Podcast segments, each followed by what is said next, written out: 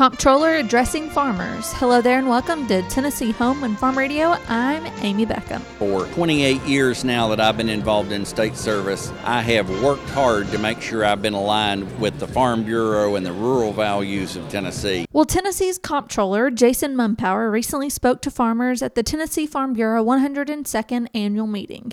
And during his remarks, he wanted to be sure farmers and rural people understood his department's role in state government. One thing that I know as comptroller is that the key to being a successful farmer is to be able to manage a budget wisely. And I want all of our farmers, all of our rural citizens to know that in Tennessee, we work just as hard to manage our budget in a conservative, meaningful way. A major topic discussed was the high value of land and the rapid rate at which folks are moving into the state.